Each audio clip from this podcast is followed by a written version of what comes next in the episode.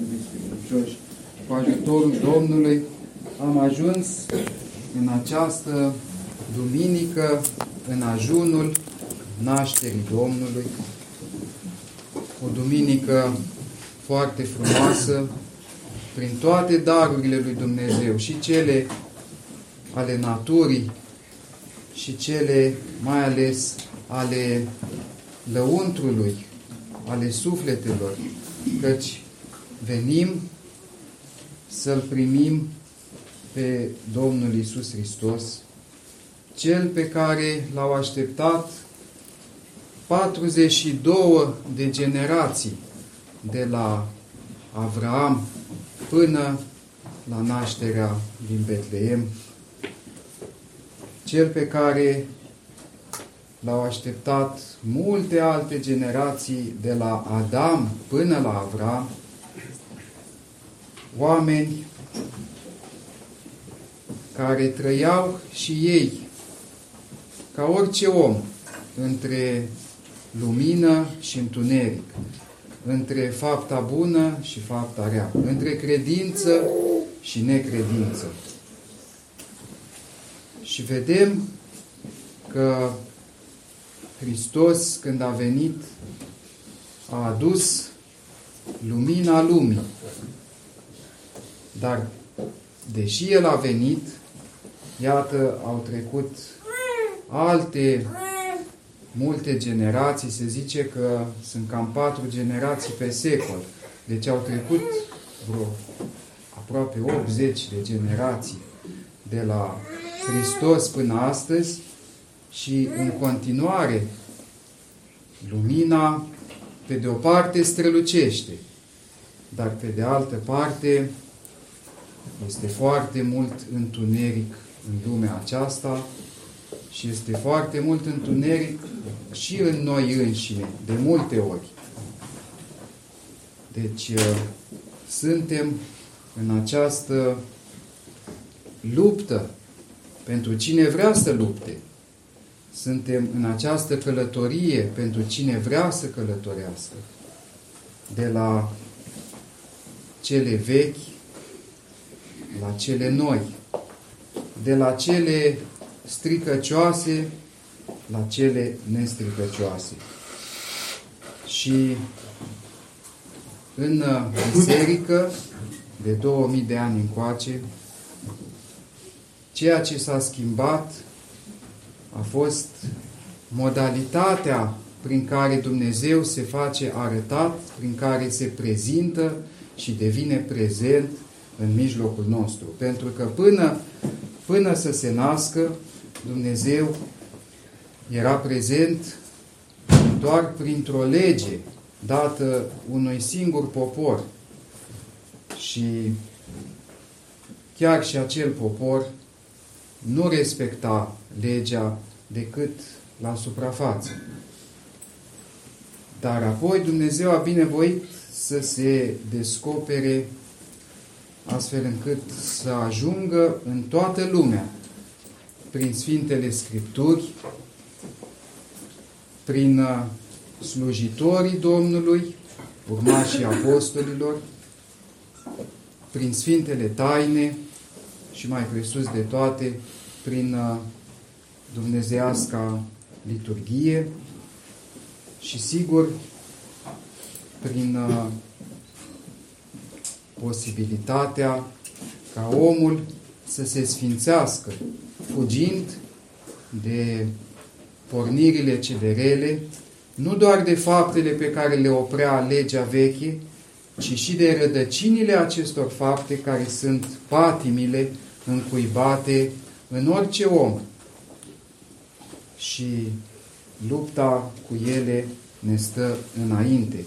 Dar ne stă înainte și marele ajutor al trupului și sângelui lui Hristos, pentru care venim la Sfânta Biserică. Așadar, astăzi să facem o recapitulare a celor spuse în duminicile trecute, folosind această foaie de pe ușă pe care să o parcurgem împreună ca să aflăm cum ne putem împărtăși, pentru că, pe de o parte, știm cât de mare este această taină și cât de puternică încât cu adevărat poate să-i învieze pe cei morți. Pe de altă parte, însă, știm că nu ne putem apropia oricum, dar cum ar trebui să ne împărtășim, cred că nu este clar pentru toată lumea, de aceea trebuie să le mai spunem și nu doar o dată. Deci cei care vor să se împărtășească, să împlinească următoarele cerințe. Două puncte. Punctul 1. Să nu trăiască în păcate de moarte. Sigur, aici e formulat foarte scurt, dar uh, păcatele de moarte trebuie să le știm. Și așa cum Sfântul Ioan, Evanghelistul, ne vorbește despre cele mai mari virtuți care sunt credința, nădejdea și dragostea, păcatele de moarte sunt cele care stau de-a curmezișul acestora. Și anume necredința, deznădejdea și în ce privește dragostea, opusul ei nu este neapărat ura, ci dragostea mincinoasă. Așadar, la necredință există multe variante.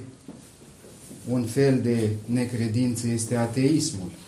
Alt fel de necredință este erezia, care poate fi de foarte multe feluri.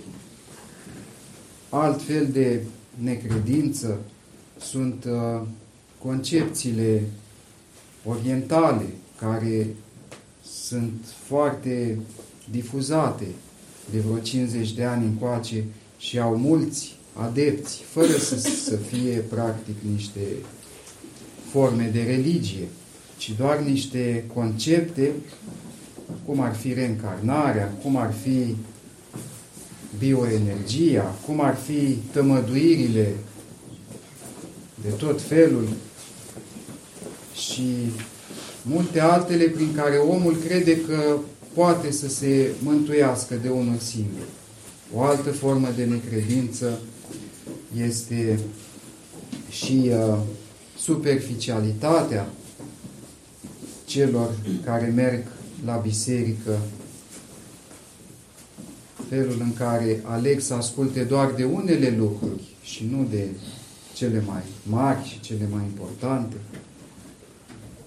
Apoi, la deznădejde este păcat de moarte ea însăși. Dacă citiți în îndrumarele și în instrucțiunile de spovedanie, nu există păcat mai mare decât deznădejdea. Știm bine că nu există păcat mai mare decât sinuciderea, care întotdeauna provine din deznădejde. Dar și deznădejdea purtată de-a lungul vieții aduce boală a minții și întunecarea sufletului și apoi tot felul de boli ale trupului. Și omul se face singur vinovat pentru toate aceste rele pe care și le-a atras asupra lui, pornind de la această înclinație către deznădejde. Deznădejdea ia apoi și forma crimei. Crimă față de aproapele, dar crimă și față de sine însuși. Așa cum este tot omul care cultivă viciile, fumatul, beția, drogurile, mâncatul animalic, în exces, fără control și pofta neîncetată pentru lucruri care ne fac rău și știm bine că ne fac rău, toate acestea sunt forme de deznădejde și deci păcate de moarte. Și de asemenea să nu uităm și crima împotriva celor fără de apărare. Biserica îi pomenește în aceste zile pe cei 14.000 de prunci uciși de Irod. Ori în zilele noastre, în fiecare zi sunt uciși mult mai mulți prunci decât 14.000 și aici mă refer doar la faptele creștinilor. Deci, pe aceștia, cine îi va răzbuna? Fără îndoială, îi va răzbuna cineva. Și tot aici intră și contracepția prin care oamenii căsătoriți sau nu aleg să ia doar plăcerea și să lepe de darul vieții pe care Dumnezeu îl dă. Cu aceste lucruri nu este de joacă. Și cine le face, acela nu are acces la Sfintele Taine, ci este chemat să nu le mai facă și să ajungă la pocăință. Iar la dragostea falsă, ce să vă zic, este dragostea falsă care duce la aceste crime împotriva copiilor pe care Dumnezeu îi trimite. Toate legăturile sexuale care nu au de-a face cu Sfânta Căsătorie, cele de dinainte de căsătorie, cele în afara căsătoriei, cele nebinecuvântate de Dumnezeu, toate acestea sunt o formă prin care omul caută plăcerea sa și nu voia lui Dumnezeu. De aceea sunt păcate de moarte. Punctul 2. Să vină la biserică în duminici și sărbători. Să se roage și să citească în fiecare zi din cărți duhovnicești și să țină posturile conform calendarului ortodox. Aici lucrurile ar trebui să fie clare. Și posturile ar trebui asumate mai serios zilele de miercuri și de vineri ar trebui să nu le uităm acum când se încheie postul. Sigur, până la 4 uh, ianuarie există dezlegare în uh, zilele de miercuri și de vineri. Dar începând cu 5 ianuarie, când este și ajunul bobotezei, ele trebuie reluate. Și uh, aici trebuie spus că și dacă se termină postul, creștinii pot veni mai departe să se împărtășească păstrând o cumpătare, păstrând o măsură la mesele de sărbători și fiind cu gândul cât mai des la Domnul Isus Hristos. Pentru că în multe biserici apar câteodată creștini la Sfântul Potir în a doua zi de Crăciun sau în a doua zi de înviere și preotul îi întreabă, dar ce, ai postit? Și credinciosul spune, da, am postit. Și ce ai mâncat ieri? Am mâncat ce ai mâncat și tu, părinte. Deci, această fățărnicie este absolut deplorabilă a preotului care crede că poate să-i oprească pe creștini pentru că el are voie să mănânce sarmale, dar creștinii să postească în ziua de Crăciun, ceea ce este o aberație. Să trecem mai departe. Punctul 3. scrie aici, să se spovedească cel puțin de patru ori pe an. Cel mai bine ar fi, de fapt, să ne spovedim în fiecare lună, ca să știm o treabă și să nu ne răcim, să nu devenim uituci și neglijenți cu noi înșine. Orice om care se străduiește să citească în fiecare zi la rugăciune și ceva din Sfânta Scriptură sau din părinți și sfinți ai bisericii, acela în fiecare lună va avea ce să spună. Nu va putea zice, a, eu nu am nimic ca ce să spun, ce să zic, că m-am spovedit și data trecută, nu mai mi-a venit nicio idee de atunci. Ideile vin, numai să lucrăm cu sinceritate. Și uh, această învățătură care apare în unele cărți de rugăciuni la capitolul cele nouă porunci ale bisericii, una din ele este să ne spovedim și să ne împărtășim cel puțin de patru ori pe an. Și această poruncă a fost formulată în secolul al XVII-lea cu ajutorul uh, Sfântului Petru Movilă, pe care l-am prăznuit vineri, mare învățător al bisericii, ținând cont de faptul că se ajunsese ca foarte puțin creștin să mai țină vreo rânduială, chiar și o dată pe an cu spoveditul și împărtășitul. Și atunci, Sinodul de la Iași a inclus și aceste îndrumări practice, măcar de patru ori pe an, când sunt cele patru posturi. Dar asta este doar un minim absolut necesar. În afara acestui minim apare demonizarea, apare dispariția credinței, transformarea credinței în altceva. Dar cu cât este mai des, cu atât credința se încălzește și devine mai lucrătoare. Punctul 4. Să nu fim certați cu nimeni, aici este clar. Deci să ne împăcăm atunci când uh, ne pregătim să venim la Sfintele Taine. Sigur, ar trebui să ne împăcăm și fără să venim la Sfintele Taine, după cum zice Hristos, să nu apună soarele peste mânia voastră.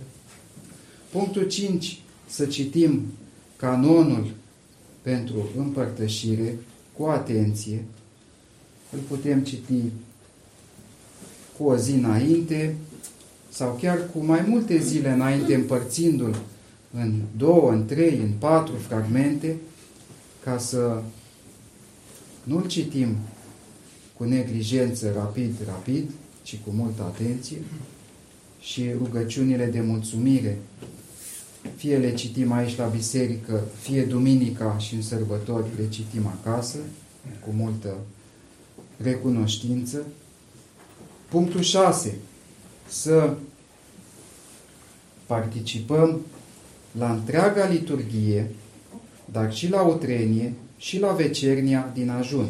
Pentru că acesta este ciclul fundamental al bisericii, care era încă din Vechiul Testament și încă de la facerea lumii. Ziua începe la vecernie, apoi se continuă la o trenie la răsăritul soarelui și se desăvârșește la Sfânta Jertfă. Deci, acestea sunt slujbele efectiv de bază. A, B, C-ul creștinului. A, Becernia. B, Utrenia. C, Sfânta Liturghie. Acestea sunt făcute pentru noi. Și aici, sigur, la vecernie nu toți creștinii ajung, dar să nu le uităm, să venim ori de câte ori putem. Și dacă nu putem să venim la vecernie, apoi cu și mai multă râvnă să venim la utrenie, adică cât mai de dimineață, pentru a ne pregăti și a asculta aceste frumoase cântări ale utreniei și a aduce pomelnicul, care se poate aduce numai la utrenie, și a primi binecuvântare, care se întâmplă numai la utrenie. Și, sigur, la întreaga liturghie, adică dacă în condiții mai grele cineva nu poate să ajungă nici la vecernie, nici la utrenie, pentru că stă departe, pentru că are copii mici, pentru că este bătrân, pentru că este mai suferind. Dar cel puțin atunci când se împărtășește, dacă nu este în biserică, atunci când se trage clopotul pentru Sfânta Liturghie, să nu îndrăznească să se apropie. Pentru că lucrul acesta văd că unii nu l-au priceput, ci vin la Herovic sau la Crez sau și la Tatăl nostru și cred că se pot duce fără nicio grijă la Sfânta Împărtășanie. Și pentru lucrul acesta sunt uh, vinovați și slujitorii bisericii de ieri sau de astăzi, adică cei care i-au învățat pe creștini că te duci la biserică în ajunul Crăciunului sau în ajunul Paștelui, stai la o coadă pe dreapta la spovedit, te muți la o coadă pe stânga, la împărtășit, în 20 de minute, gata, ai săvârșit-o, ce să mai stăm la liturghie? Liturghia e pentru fraieri, pentru babe, pentru moși, pentru oameni care n-au ce face. Omul operativ și capitalist de astăzi se duce, țac, pac, le-a bifat pe amândouă în 20 de minute și se duce acasă. Și apoi vedem fenomenul celălalt. Liturghii la care nu se împărtășește nimeni, ceea ce este o blasfemie. Ce să mai zicem? Slavă Domnului! În această biserică acest lucru nu s-a întâmplat niciodată cu ajutorul dumneavoastră și nădăjduim să facem ceea ce trebuie cu toții ca să fie cu adevărat liturghie, pentru că acesta e înțelesul cuvântului. Liturghie, în limba greacă, înseamnă, în primul rând o să vă spun cum a fost tradus în limba latină, res publica. Deci liturghia este republica creștinilor în care participăm. Da? Deci, uh, mari, uh, mari gânditori ai Americii, cei care au fondat statul american, au spus America este o republică, nu o democrație. Este o mare diferență. Democrația este cea a lui Iliescu și cea a lui Macron și altele. Însă adevărata și cea mai bună formă de organizare este Republica, nu? A spus-o și Platon în urmă cu 2500 de ani. Ori Republica creștinilor este Sfânta Liturghie, care înseamnă că suntem cetățeni și participăm, la fel ca în Grecia antică, în Agora, la întâlnirea cu Hristos, la Parlamentul care ne include pe toți și care nu se întrunește fără quorumul necesar. Așa, și punctul 7, să cerem de fiecare dată binecuvântarea duhovnicului. Adică, chiar dacă ne spovedim o dată pe lună și venim mai des la Sfânta Împărtășanie, nu trebuie de fiecare dată să ne spovedim în, acea, în acel interval de timp, dar de fiecare dată trebuie să cerem la o trenie de obicei binecuvântarea duhovnicului sau dacă suntem în altă biserică unde nu este duhovnicul nostru, să cerem binecuvântarea preotului ca el să știe, să nu se trezească cu noi brusc în fața Sfântului Potir și să înceapă să ne întrebe ce am mâncat ieri.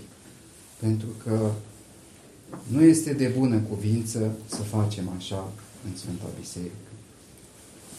Deci, toate acestea să încercăm să le, să le dăm un refresh, să le dăm o actualizare și să punem la inimă aceste cuvinte ale Sfântului Nicodim Aghioritul.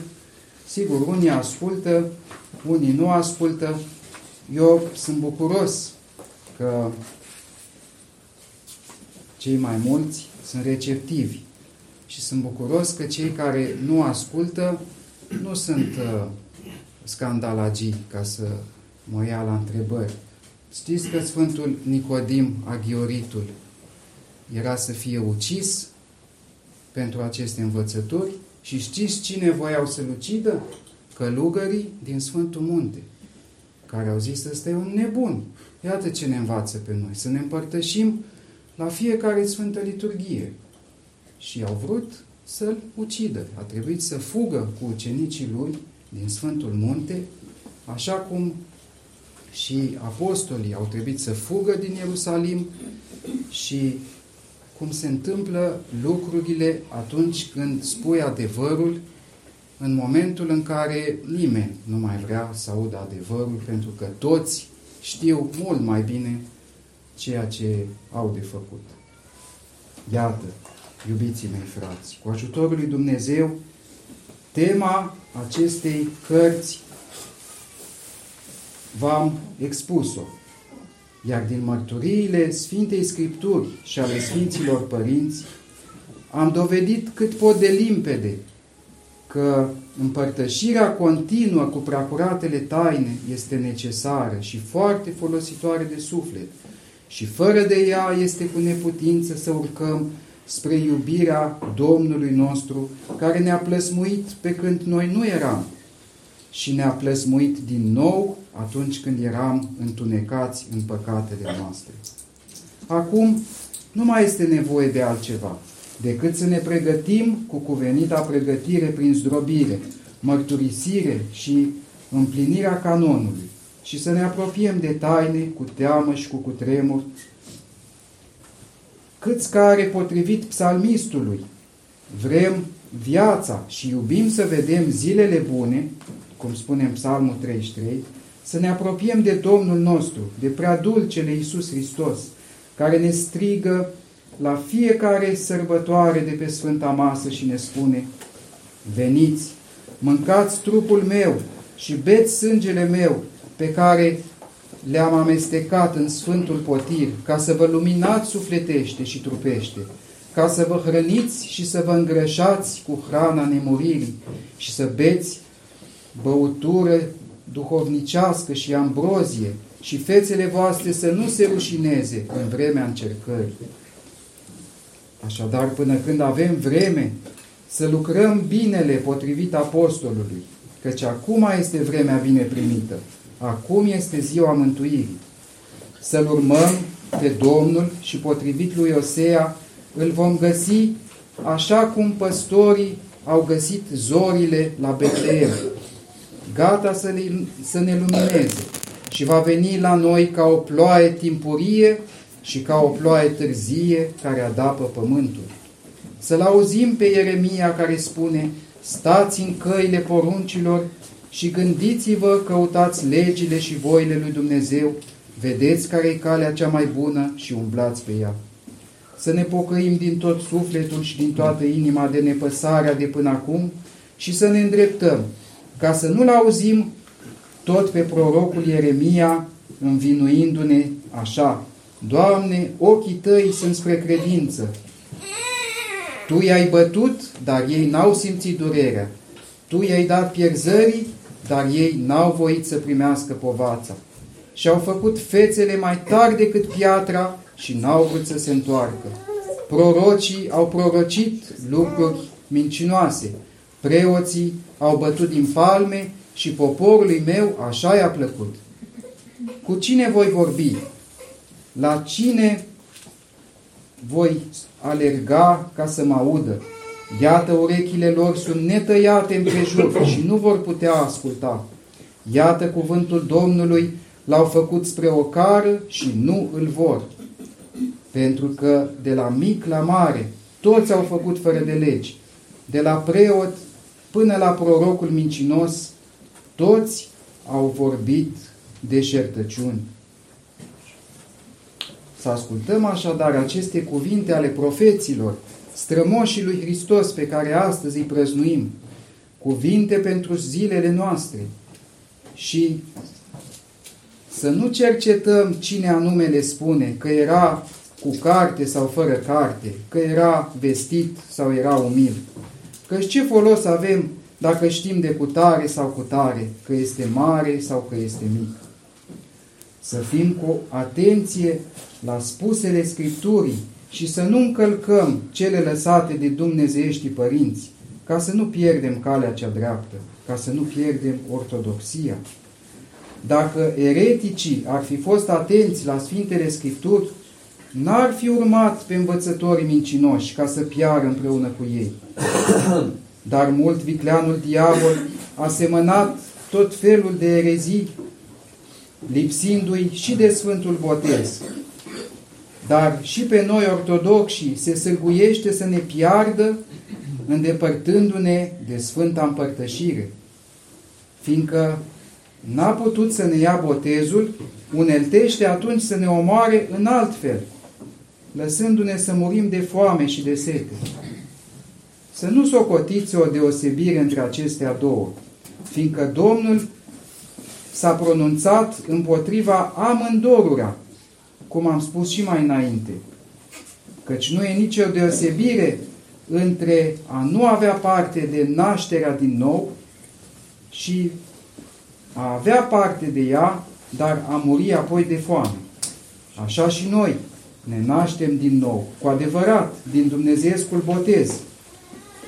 Dar dacă mai apoi nu căutăm hrana prin cuminecarea frecventă, ca să avem viață duhovnicească, iarăși vom muri precum ereticii și mai grea judecată vom avea decât aceea.